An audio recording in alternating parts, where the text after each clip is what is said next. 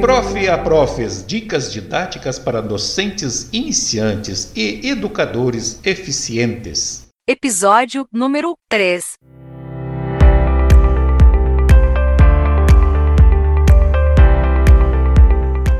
Aqui quem vos fala, professor Ayrton Antônio. E eu sou Valentina. E aqui, Isabela.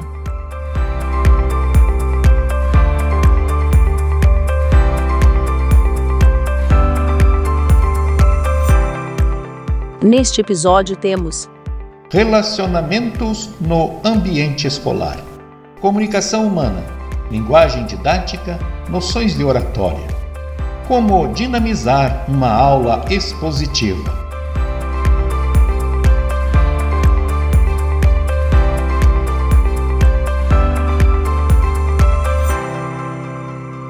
Relacionamentos no ambiente escolar.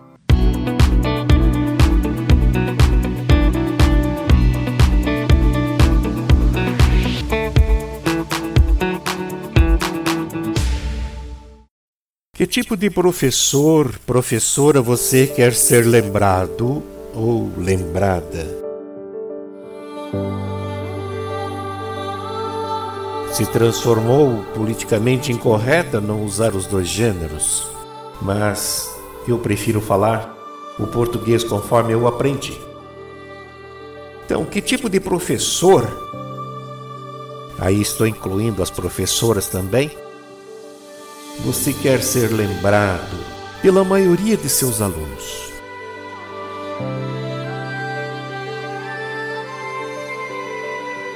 Você certamente será lembrado pelas suas atitudes em sala de aula e fora dela, quando em atividade extraclasses. O professor pode e deve ser lembrado pelos aspectos positivos, desde seu modo de se relacionar com os alunos até seu modo de se vestir. Está educando, está influenciando. E, principalmente, pela sua habilidade comunicativa, sua linguagem didática. O professor, através das matérias escolares, está, muitas vezes, inconscientemente, desenvolvendo em seus alunos os aspectos não só intelectual, mas também o social, o físico, cívico e profissional. Muitas vezes em nossa vida estudantil tivemos professores que tinham conhecimento profundo da sua disciplina, mas não tinham bom desempenho na transmissão desse conhecimento para nós, alunos, naquela época, naquele tempo. Outras vezes tivemos professores que não dominavam bem a matéria e nem a didática. Mas como perfeito somente Deus, e a sala de aula não é nenhum santuário, não é nenhum templo, nós professores seremos bem lembrados por alguns e mal lembrados por outros. E ainda não seremos lembrados nem por um, nem por outro. O ideal é sermos lembrados pela maioria dos nossos alunos. Então pense nisso, colega. Que tipo de professor você quer ser lembrado?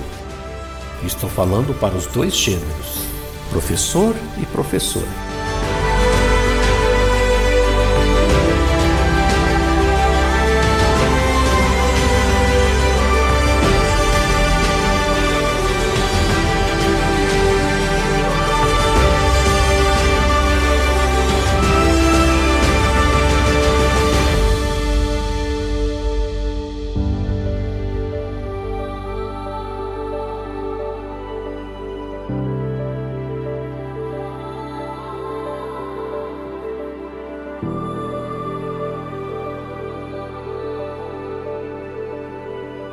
É sabido que em todas as situações os seres humanos reagem de uma destas duas maneiras, com a razão ou com a emoção.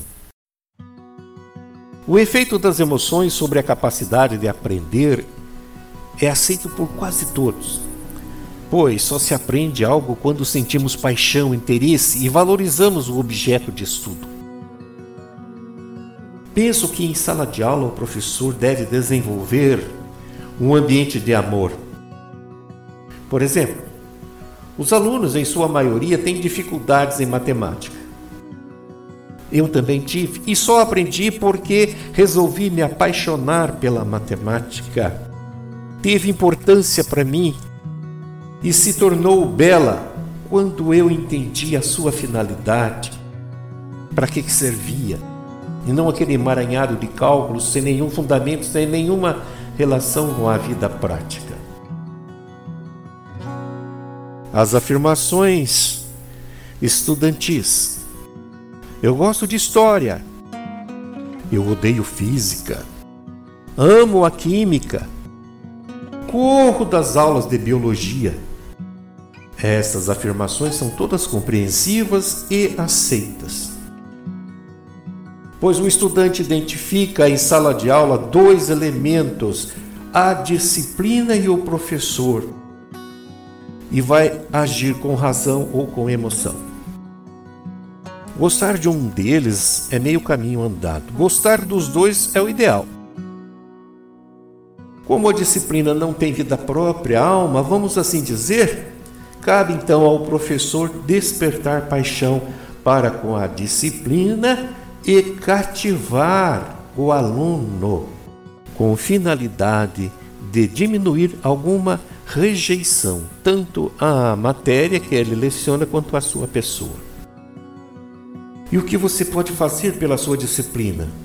E o que você pode fazer para se tornar mais simpático em relação aos seus alunos? Pense nisso.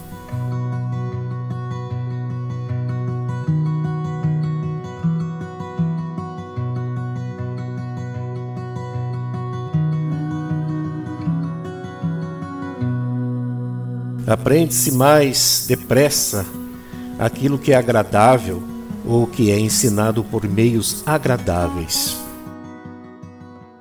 Os estudantes, crianças ou adolescentes, possuem necessidades emocionais básicas que vão influenciar profundamente o comportamento deles, tanto em sala de aula quanto no lar, na rua, na comunidade, no clube, na igreja. E as raízes quase sempre estão no, em primeiro lugar, ambiente familiar e, em segundo lugar, na escola.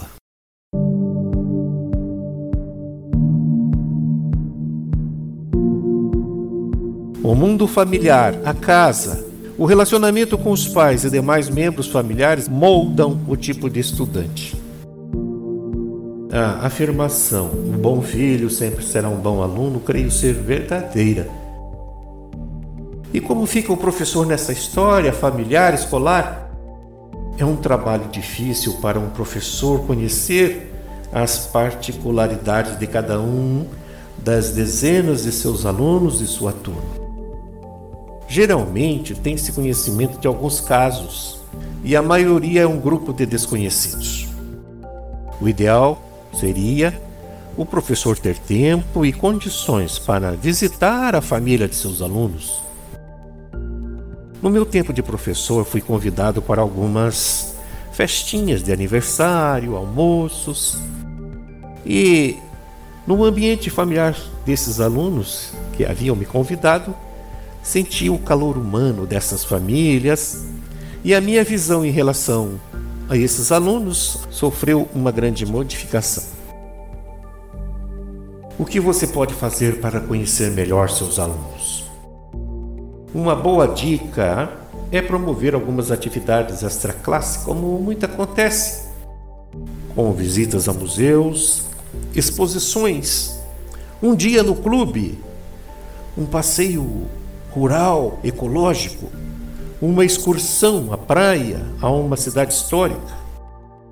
Nessas atividades, aproveite para conhecer melhor seus alunos.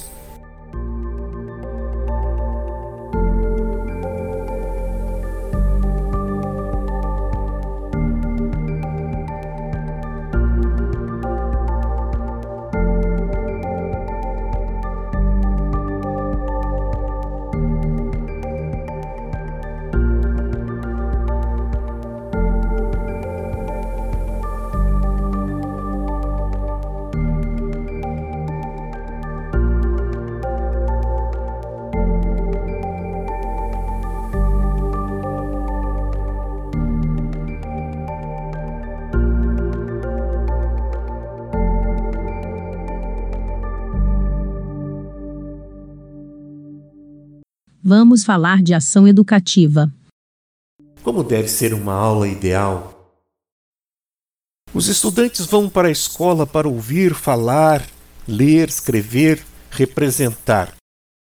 Não apenas para ouvir e copiar textos da lousa e, por incrível que pareça, do livro didático.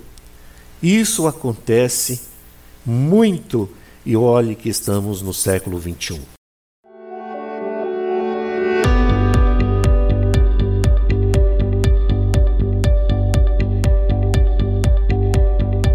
Como deve ser uma aula ideal? Aquela em que os alunos cumprem as etapas acima mencionadas: ouvir, falar, ler, escrever, representar. Esta é a sequência, não nesta ordem, não propriamente nesta ordem. Ouvir, falar, ler, escrever, representar. Não necessariamente nessa ordem. Estas sequências devem compor uma aula ideal. Nos próximos episódios vou abordar e analisar cada um destes procedimentos. E veja que esses procedimentos são elementos de um conjunto que podemos dar o nome de linguagem, ou melhor, de comunicação. Comunicação humana. Vamos falar de técnica de comunicação. E é isso que acontece no interior da sala de aula, comunicação constante entre professor e alunos e entre os alunos. A linguagem e a comunicação é, ao mesmo tempo, instrumento de aprendizagem e fator de desenvolvimento do estudante. A qualidade do ensino, então, depende muito da habilidade do professor em transmitir o conhecimento, em desenvolver bons hábitos de audição, de leitura e de escrita, além de organizar e gerenciar o trabalho manual, as atividades extraclasses e outras. Estes professores são percebidos, são valorizados e ficarão na memória de seus alunos para sempre, porque fazem a diferença. Quando lecionei na escola Classe 38 do setor P-Norte, Ceilândia, Distrito Federal, fazíamos todas as sextas-feiras uma hora cívica para o hasteamento da bandeira às 8 horas e para o arreamento da bandeira no final do período vespertino. E até hoje, quando eu encontro alguns alunos, todos adultos, me dizem: professor, eu lembro de você quando ouço aquele hino da independência. Brava gente brasileira, longe vá, temor servil, ou ficar a pátria livre, ou morrer pelo Brasil. Ou ficar a pátria livre, ou morrer pelo Brasil.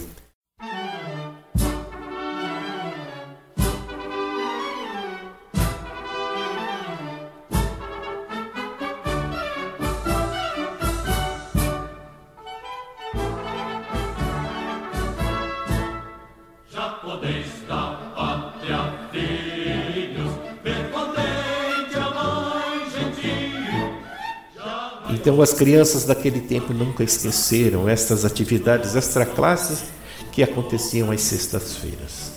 Um garoto, uma garota daquela época, 10, 11 anos de idade, hasteavam e arriavam a bandeira nacional.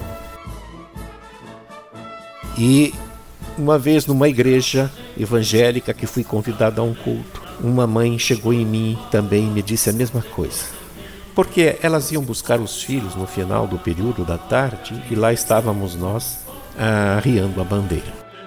Ela: professor, eu lembro de você na horas cívicas, cantando o hino nacional e o hino da independência com as crianças. Todas as vezes que eu ouço o hino nacional ou canção da independência, eu lembro do Senhor. Então veja que maravilha, eu fico bastante feliz, não tem salário mais gratificante do que essas boas lembranças. Não fui um professor perfeito.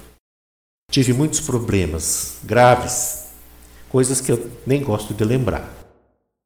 De 0 a 10, eu me daria uma nota 6. Eu fui um professor médio. Gostaria de ter sido um professor pelo menos nota 8. Mas as condições de trabalho, não são fáceis. E nós temos que plantar batatas no asfalto com picareta de borracha. A culpa é de todos. Não só minha, não só do sistema, não só da ciência, não só da sociedade. Todos nós temos uma parcela de culpa nas mazelas da educação brasileira.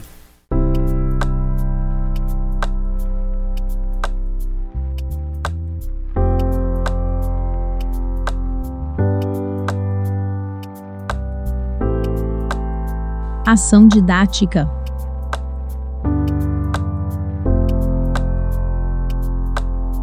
A aula expositiva.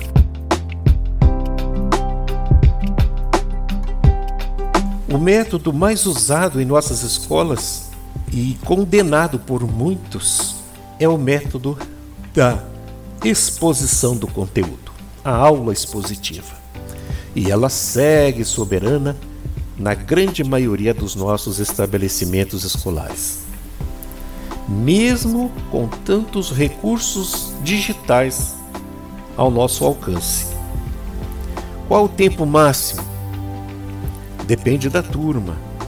Para adultos, você pode falar 30 minutos. Para adolescentes, 20 minutos. E para crianças, 10 minutos.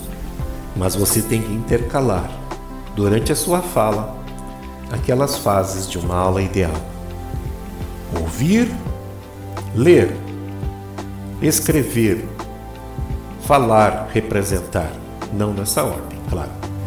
Então você a cada minuto faz uma interrupção e pergunte, faça um desenho no quadro, escreva uma frase na lousa, um esquema, faça uma pequena dramatização, imite alguém, recite um poema, cantarole uma música. Isso tudo vai dar um colorido muito especial para sua aula expositiva.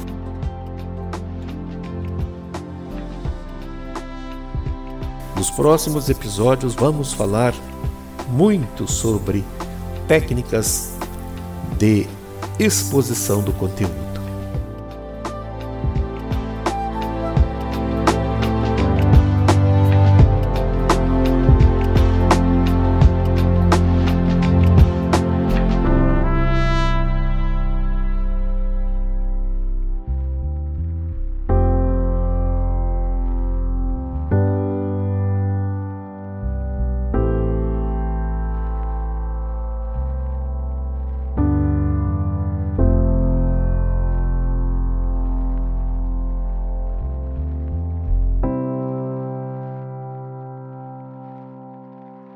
Trabalhei também numa escola onde tive uma colega que dava aulas aos gritos. Tá entendido? Ó, chega de conversa. Acabou.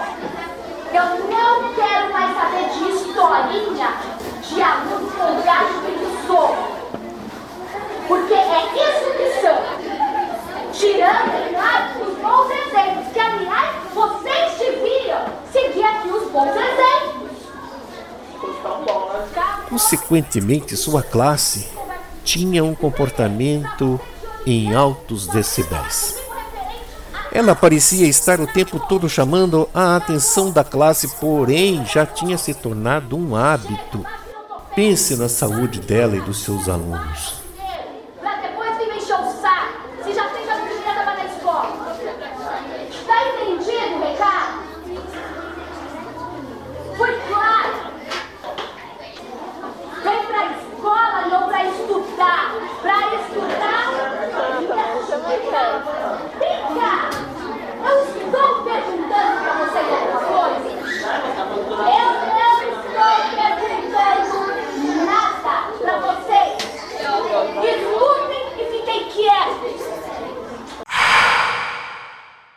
Uma vez fui realizar um trabalho como coordenador de educação ambiental em uma escola da Ceilândia também, Distrito Federal. Quando lá cheguei, pensei que estavam sem aulas e que os professores estavam em reunião, pois o pátio tinha vários veículos estacionados, carros dos professores. Para minha surpresa, vi, enquanto caminhava pelo corredor, que as classes nas salas de aula estavam cheias e num silêncio total. Comentei com a diretora da escola esta minha constatação e ela me disse que aquele comportamento era resultado de uma campanha em prol do silêncio e da atenção às aulas. Logo percebi que isso pode ser conseguido, depende do professor fazer a conscientização dos alunos. Pude constatar que o barulho dos alunos não é a regra e que está relacionado à atitude do professor. Pense nisso. Na saúde da sua voz, no volume de sua fala e também na audição de seus alunos. E qual é o tom adequado a ser usado? Adianto que não pode ser muito alta nem muito baixa. Combine isso com sua classe já no primeiro dia de aula do ano letivo.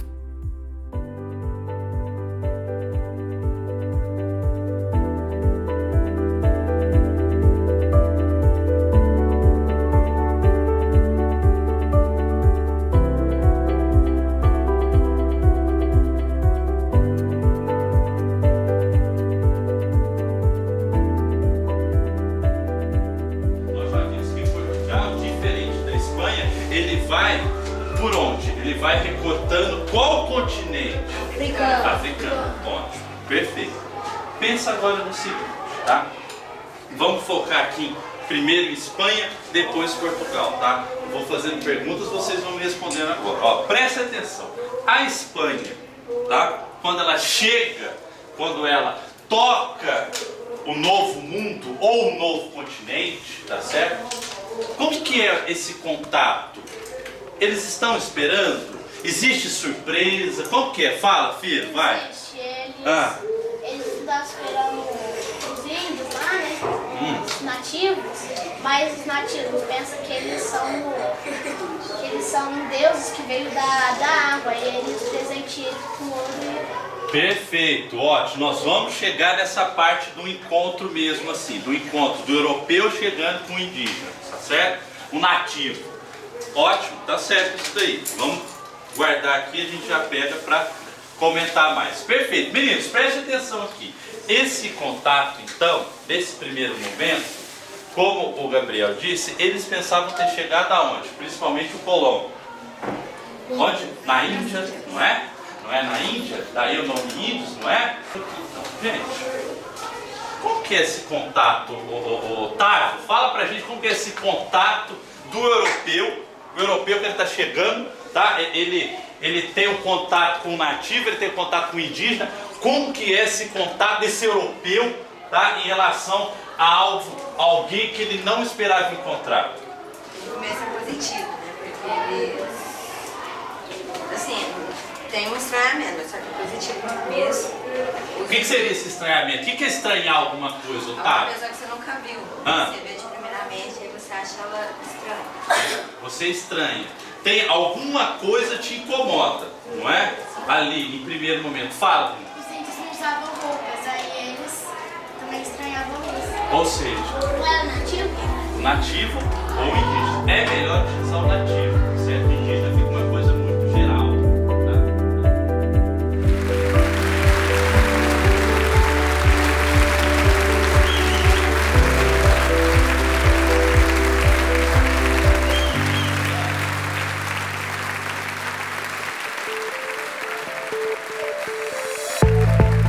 Primeiramente, o professor deve planejar com cuidado todos os trabalhos escolares, isto para evitar imprevistos em classe que possam prejudicar o andamento da aula. Sempre que possível, é viável relacionar a disciplina ou tema da aula com acontecimentos da atualidade ou atividades profissionais pertinentes. Levar anotados para a aula problemas, exercícios, conceitos que vão ser usados para evitar lapsos de memória ou formulações inadequadas que tanto prejudicam o ensino. Levar o esquema ou plano de aula bem confeccionado a fim de tornar o trabalho, o processo de ensino mais objetivo, ordenado, claro e eficiente. E o professor não deve iniciar a aula a frio, mas deve primeiro predispor a classe para os trabalhos previstos, relacionando o conteúdo das aulas com os fatos. Procurar relacionar também com os interesses e necessidades do educando, atendendo para isso às próprias solicitações que ele venha a fazer. E esforçar-se para que o aluno compreenda o que esteja sendo ensinado, bem como a utilidade prática, porque nada mais motiva do que perceber que com algo se pode fazer alguma coisa. E fazer também com que o aluno perceba claramente os objetivos a serem alcançados.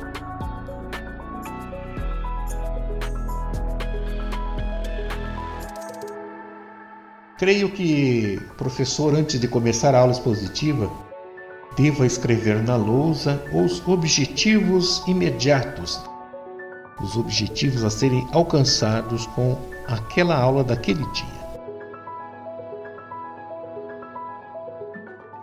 Não esquecer que é preciso pensar em formas de motivação durante uma aula, quando esta começa a perder-se no desinteresse.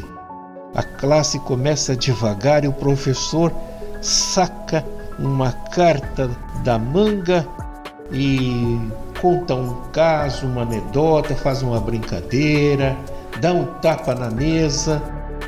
Todos vão rir, mas a atenção é recuperada. Então, quando os alunos começarem a perder o interesse, você tem que sacar um recurso, tirar um coelho da cartola. A aula expositiva não deve ultrapassar 1 a 2 minutos sem uma interrupção. Para uma atividade qualquer, como escrever no quadro, fazer uma pergunta, mostrar um desenho, uma gravura, um mapa, ou simplesmente interromper a aula para que os alunos resolvam um exercício de curto prazo. Promover também uma pequena discussão, lançar mão de algum recurso audiovisual e deve ser logicamente estruturada apresentando as seguintes partes. Primeiro, introdução motivadora e estabelecimento dos objetivos. Segundo, desenvolvimento lógico do tema repartido em tópicos. E num terceiro tempo, interrupções para recapitulações no quadro, esclarecimento de dúvidas, explicação de um cartaz ou de um mapa ou a utilização de qualquer outro recurso audiovisual. E encerra-se esta aula expositiva fazendo uma síntese integradora e o levantamento de conclusões, se for o caso.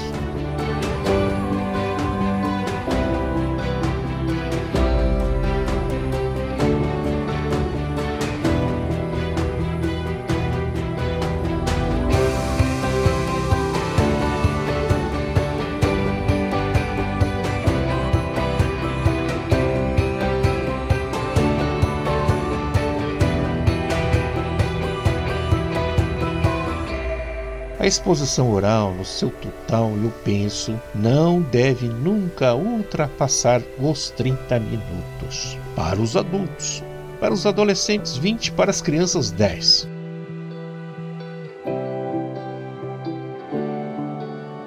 E esta aula expositiva deve ser viva e interessante, para não se tornar monótona, e deve ser aberta também para que os alunos possam falar, fazer perguntas, esclarecer suas dúvidas. E durante a aula expositiva, o professor deve usar a linguagem didática. A linguagem didática oral, e deve ser correta, expressiva e acessível à classe. Falar a linguagem que os alunos compreendam. Como dinamizar uma aula expositiva? Não deve, pois, ser rebuscada, cheia de preciosismos literários. O professor deve esclarecer o significado das palavras novas ou desconhecidas dos alunos e devem ser usadas frases curtas e, sempre que possível, na ordem direta, para facilitar a captação da mensagem por parte do educando. Deve ser também preocupação constante averiguar se a expressão oral está transmitindo adequadamente a mensagem visada. Fazer ênfase no essencial dentro de um conjunto de frases. E para isso, evitar excesso de palavras numa mesma frase. E deve ser escrito no quadro negro um esquema da mensagem oral para que os alunos possam acompanhar o desenvolvimento da fala do professor. E ele pode fazer isso à medida que esta vai se desenrolando. E o tom de voz deve ser o audível para toda a classe e de maneira informal, como se fosse uma conversa entre amigos, nem muito alto e nem muito baixo. O ritmo deve ser aquele que permita tomar notas. Os alunos às vezes escrevem enquanto o professor está falando, isso é bastante comum. Então o professor mantém um ritmo que permita que ele tome notas e, se for o caso, também permita perguntar. E por último, é preciso muito cuidado com a pronúncia das palavras para que sejam perfeitamente percebidas.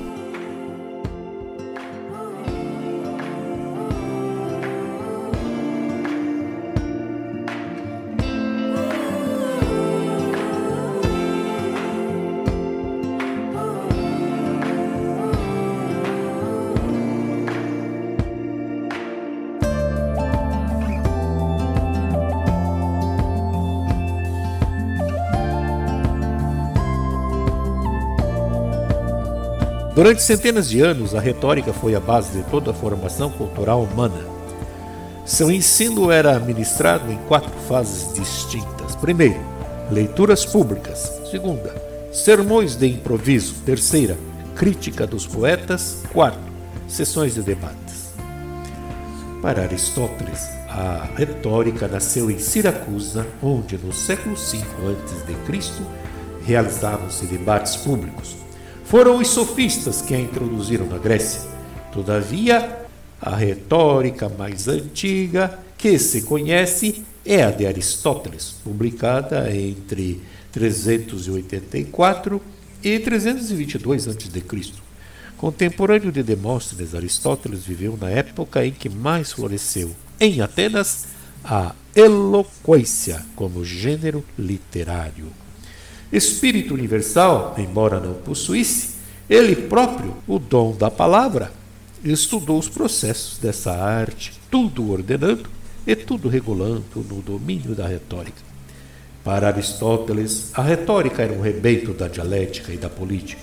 Não era uma ciência, mas a arte de persuadir através da palavra falada.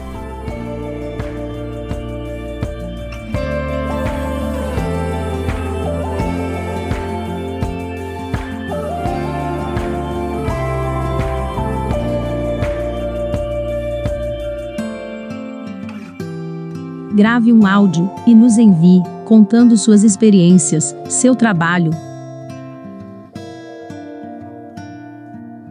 Participe do nosso canal e grupo de interações no Telegram.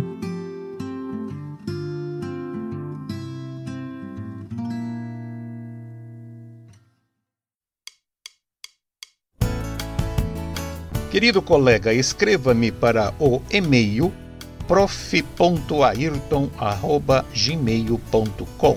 Vou soletrar profe.ayrton@gmail.com.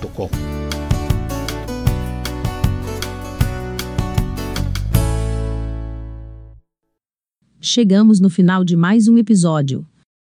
Obrigado por sua audiência e esteja conosco no próximo episódio. Já podeis dar pátria, filhos, percorrente a mãe gentil.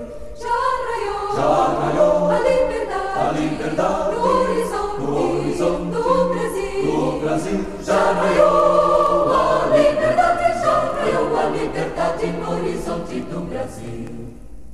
Brava gente brasileira, longe vá, temor servil. Ou ficar a pátria livre, ou morrer pelo Brasil. Ou ficar a pátria livre, ou morrer pelo Brasil. Parabéns, ó brasileiros, já com garbo juvenil.